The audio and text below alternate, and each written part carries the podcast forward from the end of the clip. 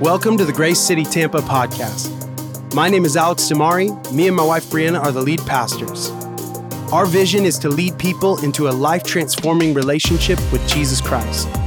We pray that today's podcast will build you up, lift your faith, and encourage you in the journey. Here's the message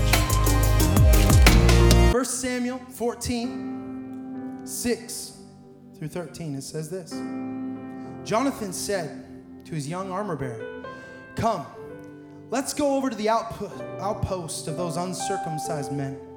Perhaps the Lord will act on our behalf, and nothing can hinder the Lord from saving, whether by many or by few. Do all that you have in mind, his armor bearer said. Go ahead, I am with you, heart and soul. Don't you wish you had friends like that?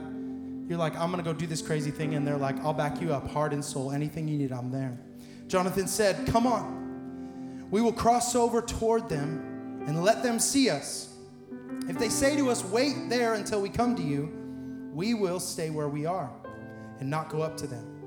But if they say, Come up to us, we will climb up, because that will be our sign that the Lord has given them into our hands.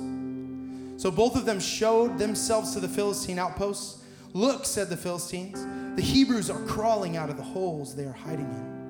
The men of the outpost shouted to Jonathan and his armor bearer, here it is, come up to us and we'll teach you a lesson. So Jonathan said to his armor bearer, climb up after me. The Lord has given them into our hand, into the hand of Israel. Jonathan climbed up using his hands and feet with his armor bearer right behind him.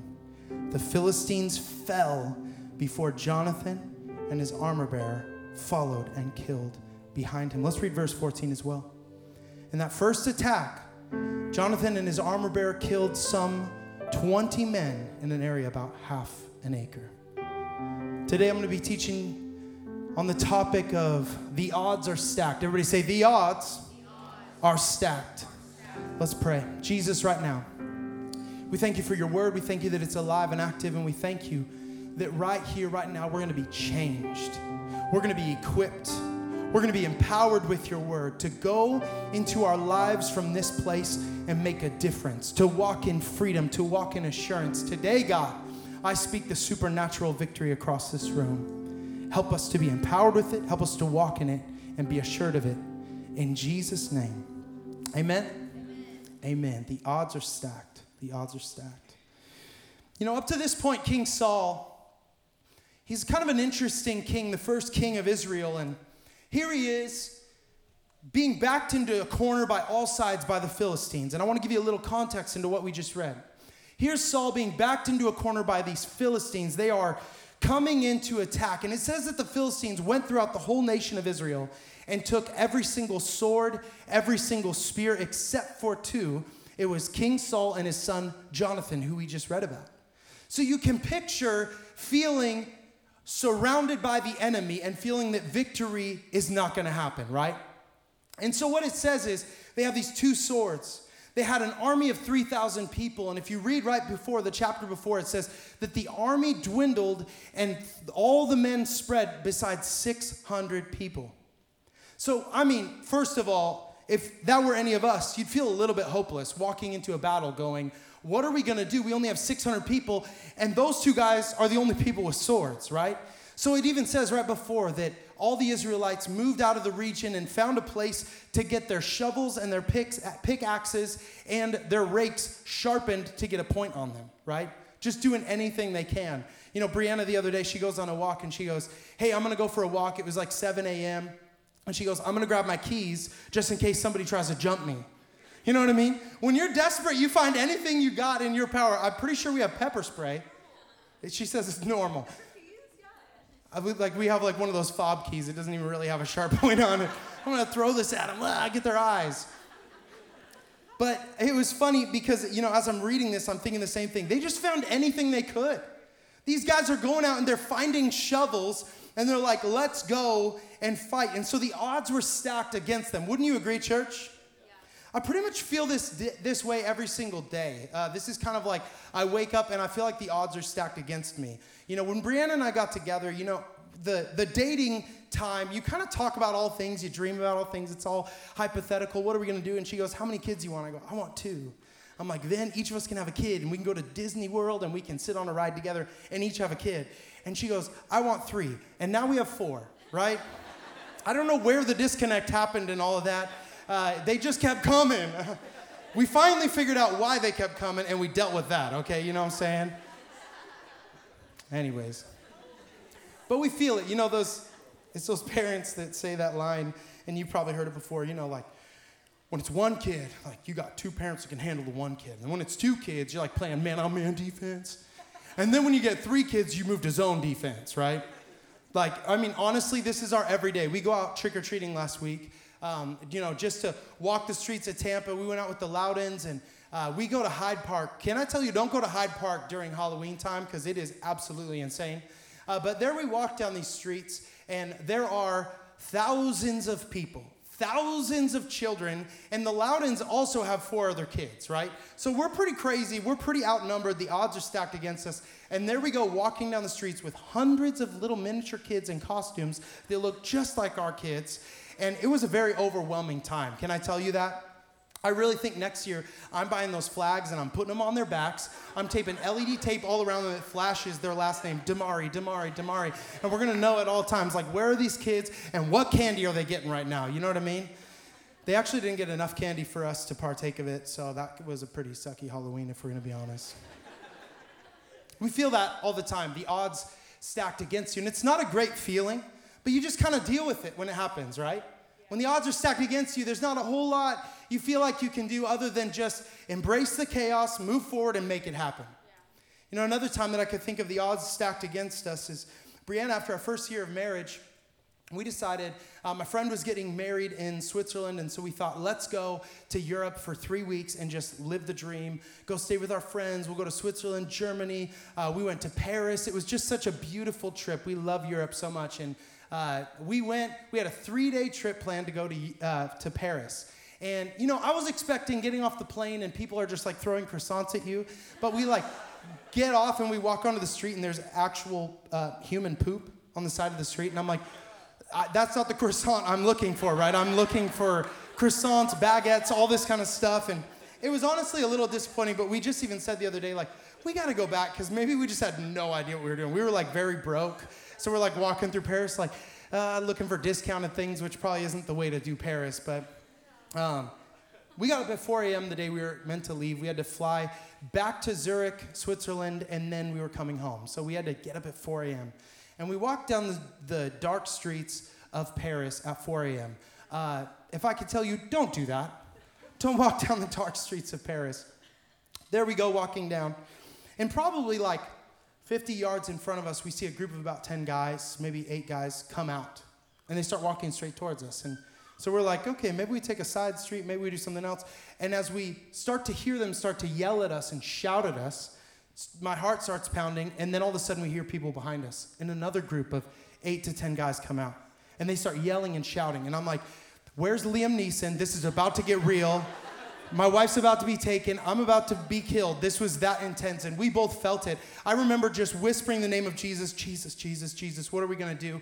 We looked all around us. There was nothing in sight. We had no idea what we were going to do. Uh, we didn't even know really where we were. We're like, hopefully, going to find a train station.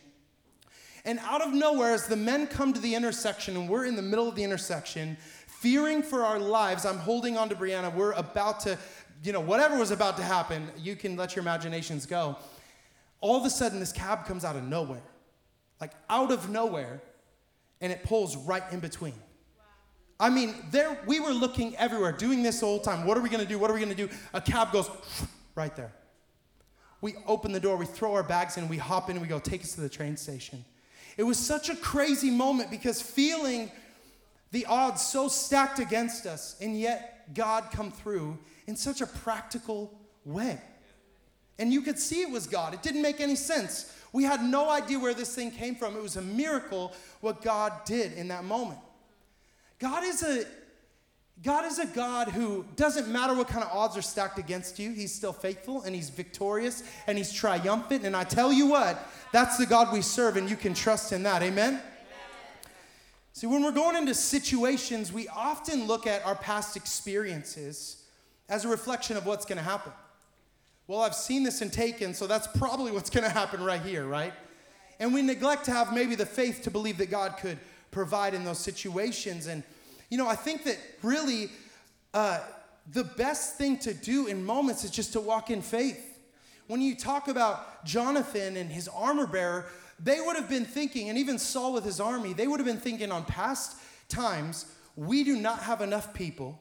There is too big of an army. Uh, the reality doesn't make any sense. But can I tell you that the reality shouldn't shape our faith? The reality of a situation shouldn't shape our faith. Our past shouldn't shape our faith. We should press into God, have faith, and believe that He can deliver in those moments. And so that's what happens here. And uh, can I, Noah, can you come up here real fast? Can you come around? Give it up for Noah playing drums. He's incredible. Love Noah. Uh, Noah, you're going to be our, my armor bearer, okay? okay? Thank you. This is armor bearer Noah, everybody. Um, so you get the shovel, okay? He's going to have a shovel. I'm going to have a sword, right? A little bit of an unfair fight. And, you know, I just want you to picture how silly and ridiculous this is. So Jonathan gets this idea hey, we're going to go to this outpost. We're going to leave without the king's permission, and we're going to go to this outpost, and we're going to try to take down an outpost by ourselves. And you go, I'm with you, heart and soul. Here's my shovel. I got my I got my sword. We're going to go defeat an army together, right? And so we walk and we go and if we were to pick out 20 people right here, the odds are completely stacked against us. It makes no sense with reality of what's about to happen. He's got a shovel, digging our graves, and I got a sword, and we're coming in ready to fight, right? Are you with me, church? This doesn't make sense at all. And he says this, he goes, if they tell us, if they tell us to come up to them, then we'll know that the Lord has delivered us into his, into his hand, into our hand. And he goes, but if they tell us to stay, then we'll stay, right?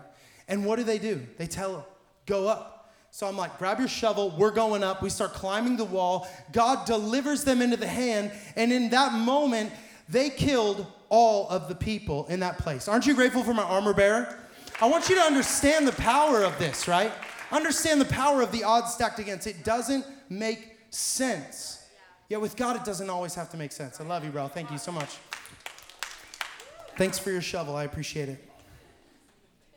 With God, the odds are on your side. You could go into any fight, any battle, mental, physical, emotional. You can go into your job, to your business, and know that even though it looks like the odds are stacked against you, the God of heaven and earth has delivered the enemy into your hand.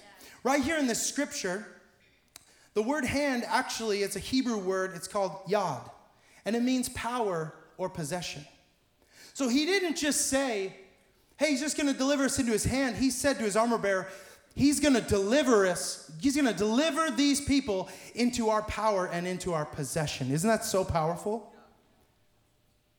See, you have power and possession over the enemy, and this is what the scripture says. And I want you to hear this today and be empowered by the word of God. That in Philippians 4:13 is you can do all things through Christ who gives you strength.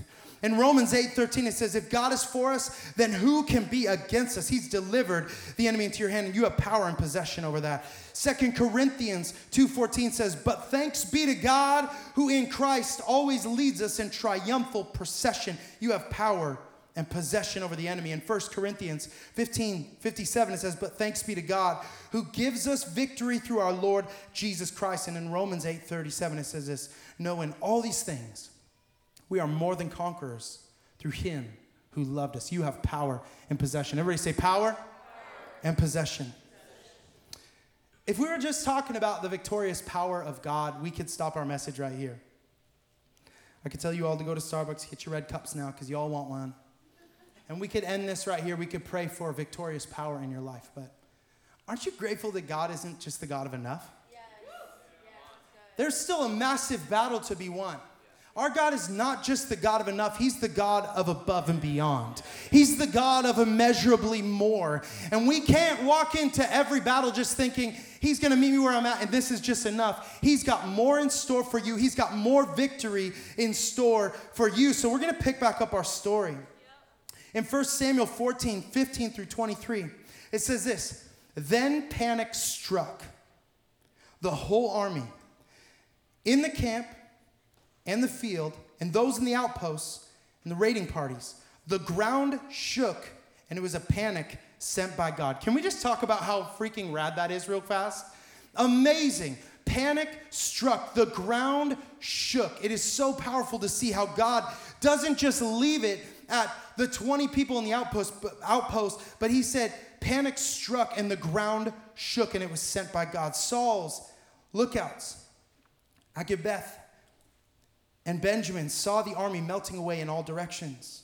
Then Saul said to his men who were with him, Muster the forces and see who has left us. When they did, it was Jonathan and his armor bearer who were not there. Saul said to Ahijah, Bring the ark of God. At that time, it was with the Israelites. While Saul was talking to the priests, the tumult in the Philistine camp increased more and more. So Saul said to the priest, Withdraw your hand. Then Saul and all his men assembled and went into battle. They found the Philistines in total confusion, striking each other with their swords, whose those Hebrews who had previously been with the Philistines had gone up with them to their camp and went over to the Israelites who were with Saul and Jonathan. When all the Israelites who had hidden in the hill country of Ephraim heard that the Philistines were on the run, they joined them in battle in hot pursuit. So now the whole power of the army, the 3,000 people, came back together. So on that day, the Lord saved Israel, and the battle moved on beyond Beth Aven. So you have, you, we have to understand that there is above and beyond victorious power in God, and it is on your side. And He is fighting on your behalf. And we need to expect that kind of victory.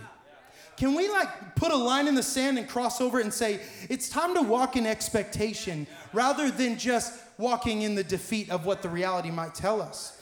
You know, it, it says, uh, Joel Osteen says this line, and I love it. He says, You cannot expect victory and plan for defeat. You cannot expect victory and plan for defeat. So don't plan your defeat. Keep reaching past reality. Lean into scriptures, into the supernatural power of God, and expect that God is gonna come through. We can expect that there is no bottom and no limit and no end. You know, it's kind of interesting. We actually all in our humanity expect more. It's kind of like you, you go to McDonald's and you like are digging for the extra fries at the bottom of the bag, right? We expect more. Uh, another example is the I don't know who the first lazy person was that goes, I'm not gonna wrap this gift, but I'm gonna put it in a bag, and then I'm gonna stuff in a bunch of tissues, and then go like, I wrapped your present, right? I don't know who did that, but you know what happens? We all have done this before. Uh, instead of taking out the paper, I don't know why we do this, we just reach past it. And then you like grab out a present, and you're like, oh my gosh, it's so sweet, thank you. And then you reach in again, right? Anybody else? And you reach in again. And usually people put multiple presents in that one bag, right? That's kind of the strategy of it. But we keep expecting more. And also, what happens is at the end, then you finally take out all the tissue paper and you kind of do the sweep of the bag. Anybody else? Am I alone in this or is anybody else? Casey's over here sweeping the bag. We really do expect more. Our humanity, we want more. Why? It's kind of in, in our being. We just always think there should be more, more to what's coming. We always look and, you know, we'll will look at our, our situations and hope that there's more. It's the hope that's within us. We need to have that kind of expectation of God because that's what He says He'll do. He'll do immeasurably more than we can ask, seek, or imagine. So we need to have that kind of expectancy of God expecting the victory that He has for us. In Ephesians 1 18 through 23, it says, I pray that the eyes of your heart may be enlightened, in order that you may know the hope which he has called you, the richest of his glorious inheritance of his holy people, and his incomparably great power for us who believe. That power is the same as the mighty strength he exerted when he raised Christ from the dead and seated him at the right hand of the heavenly realms. Far above all rule, authority, power, dominion, and every name that is invoked, not only in the present age, but the one to come. And God has placed all things under his feet and appointed him to be head over everything in the church, which is his body, and the fullness, the, and the fullness of him who fills everything in every way, above and beyond power, that raised Christ from the dead, lives in us. That same triumphant power that sent him to the cross, and yet he raised off out of the grave lives right inside of us, and we can walk in that. So, you know, really the reality of our lives, though, is we're not usually walking up to battles where we see the enemy and we have a sword and a shovel and we're like, this is my battle today. That's not our reality today. I mean, maybe for some of you, but you know, most people probably not. You know, it's we're not naive to understand that we fight a very real enemy, right? And we're fighting against very real things. And maybe even in this room, you hear me talking and you're like, I don't have a Philistine outpost of uncircumcised men to go approach, but maybe I'm struggling with depression and anxiety. A very real thing that you're going through. Maybe it's financial difficulties. You walked in here and you need a move of God in your finances. Maybe it's health struggles. You got a report, a bad report this last week. Maybe even someone in here has a family member who got a report of cancer this last week. Relational despair, feeling lonely and hopeless. Maybe it was abuse in your childhood, or even now you're going through it. It's a very real thing that people are going through, even in this room. Could be addictions, and you've been trying to fight off the same thing, the same thing over and over again, and you just feel so hopeless, maybe. Maybe it's a family member's salvation. You've been praying for years that this person would come to Jesus. Breakthrough. Maybe your children have wandered off, disunity in marriage, business issues. These are the things we all face, right? It's the reality of the world we live in today and the things that we go through. And it's very important that we understand the enemy, we understand his tactics, we understand his moves. We understand how he's going to try to attack us so that we can fight properly and fight back. In The Art of War, it's a very popular book. It, there's this quote that says, Know your enemy, know yourself, and your victory will never be endangered. Know the ground, know the weather, and your victory will be total. So, who's the enemy?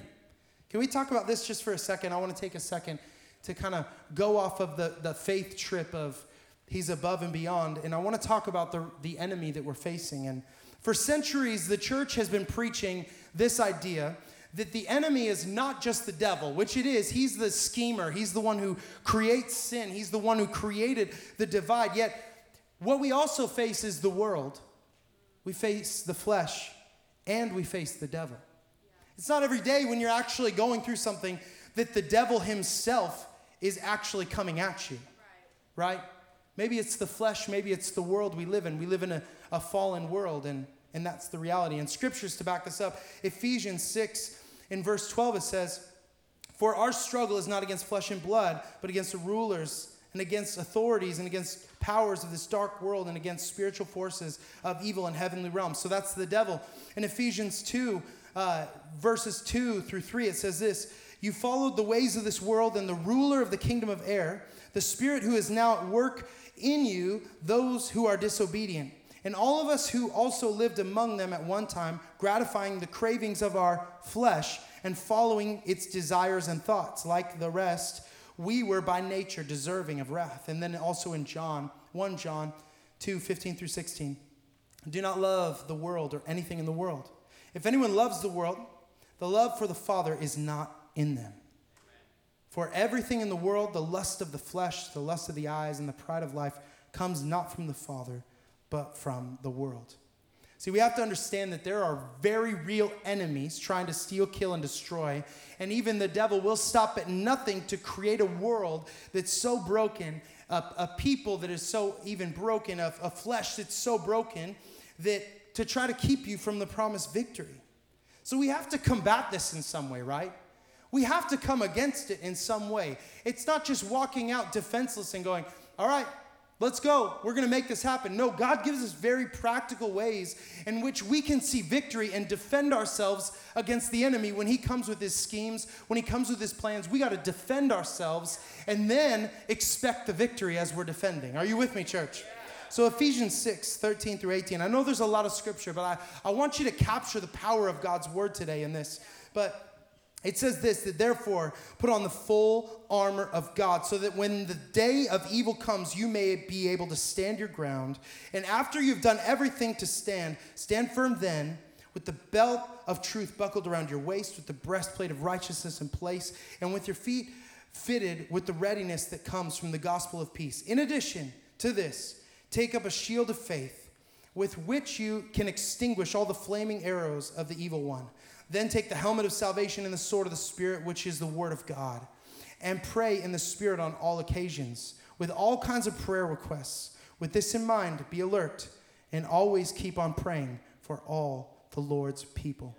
You can see the power in this. You can see the power of the defenses we can put on. The enemy can't even put you into a corner when you walk in the armor of God. He can't even back you into a corner where you need to play defense anymore. You're playing offense at that point because you are protected. You are assured by the presence of God and by the promises of God, and you can walk in that. And I love what it says it says to be alert and always keep on praying for the Lord's people. We really believe that prayer works. We really believe that there is power in prayer. Are you with me, church? I'm going to invite the band to come back up, and I want to talk for a second about King Saul. King Saul was this man who was the first king of Israel. He was a very prideful man. Uh, in many ways, he had this big downfall where he decided that he was going to rush God's plan and he was going to sacrifice rather than be obedient to what God had called him to do. And that was the time in which he lost the throne of Israel. It says the anointing passed along to David. So here's Saul, a very broken king, already had been told that he is going to lose his throne. So confused and still wanting, if you will, the glory of being king. Wouldn't you agree? Here he is, lost, hurting, prideful, and broken. And we read this in we read this in 1 Samuel 14, 18. It says, Saul said to Ahijah, Bring the ark of God. And while Saul was talking to the priest, the tumult in the Philistine camp, the confusion in the camp increased more and more. Catch this. So Saul said to the priest, Withdraw your hand. Then Saul and his men assembled and went into battle. That it stopped me this week as I was studying and reading over this. Why did it say withdraw your hand from the ark? He he asked him to put his hand on the ark to intercede for God's people. And then he says this line right before they go into battle take your hand off the ark. So I tried to do some research. There honestly wasn't a whole lot, but Matthew Henry's commentary says he was telling the priest to stop inquiring of the Lord. Are you with me, church? Here comes Saul in Saul likeness, getting ready to go into one of the biggest outnumbered, odds stacked against him battles. And he decides to remove the hand from inquiring of the Lord. Aren't you grateful for God's grace? I can't tell you how many times that I have in my life chosen to remove my hand to try to do it in my own strength. God's grace supersedes our iniquities. And there he meets the Israelites in battle. The ground shakes, confusion strikes, and they walk into battle and the Philistines are killing each other. Only something God could do. So, in his downfall, God still was faithful. Somebody needs to hear that today. In his low point, God was still faithful, but you know that word, Yod, is the same word that's used right here the yod, the power and possession. He's delivered the enemies into our yod.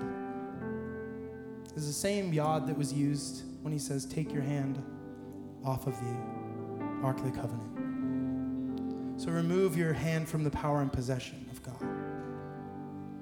I wonder, as you read through the rest of Samuel and 2 Samuel, you read through the stories of King David and Even the, one of the most famous ones when he had to face the Philistines and there was a giant. I wonder if those stories would have even been in there if Saul would have kept his hands in the presence firmly. If he would have held on to the power and possession of God's presence, would they have not only run them out of the land, or would they have defeated the Israel or the entire Philistine army at that time? I wonder.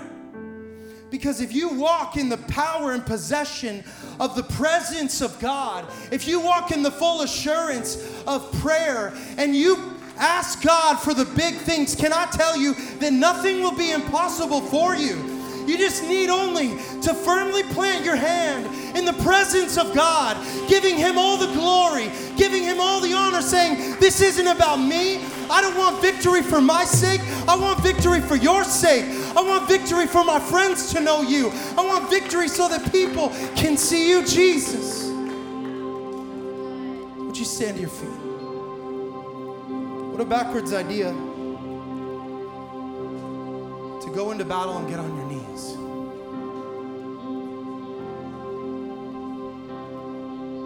But here we are. And I tell you what, the odds are stacked in your favor. Doesn't matter what reality's told you, doesn't matter what your past has said, it doesn't matter your experiences. The odds are stacked in your favor in Jesus' mighty name. The odds are stacked in your favor. Right now, would you just raise your hands? God, you see every hand in this place. You know our innermost being. You know our struggles. You know our thoughts. You know the things that we battle. You know the financial hardships. You know the health hardships in this place. You know the rea- relational brokenness in this place. You know the abuse. You know the heartache. You see the battle in front of us.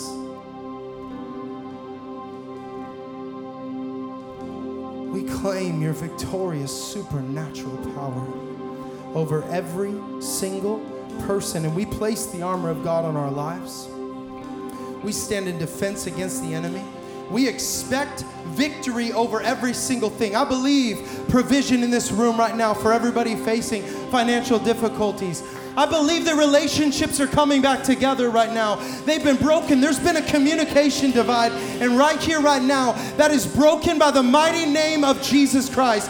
The lost ones who have run away in your family, the friends who have run away from Jesus, right now, God is speaking. He is moving. The odds say He's not coming back. But I tell you what, today, the odds are stacked in your favor and they are coming back to Jesus. Those of you who have a bad report with your health, I speak life. I speak the blood of Jesus over your life right now. That you would find healing, that you would find restoration, that your body would come into alignment with the Word of God, that you are healed by His stripes and what He did on the cross. Those of you struggling with addictions, with hangups, with hurts, right now they would be broken in the presence of the Almighty God. So would you reach your hand out? Would you put it in the presence of God? Would you stand right here and would you claim the victory that Jesus has for you? Come on, let's sing this out full of faith. Believe. Thank you for listening to the Grace City Tampa podcast. Stay tuned for more weekly messages from our church.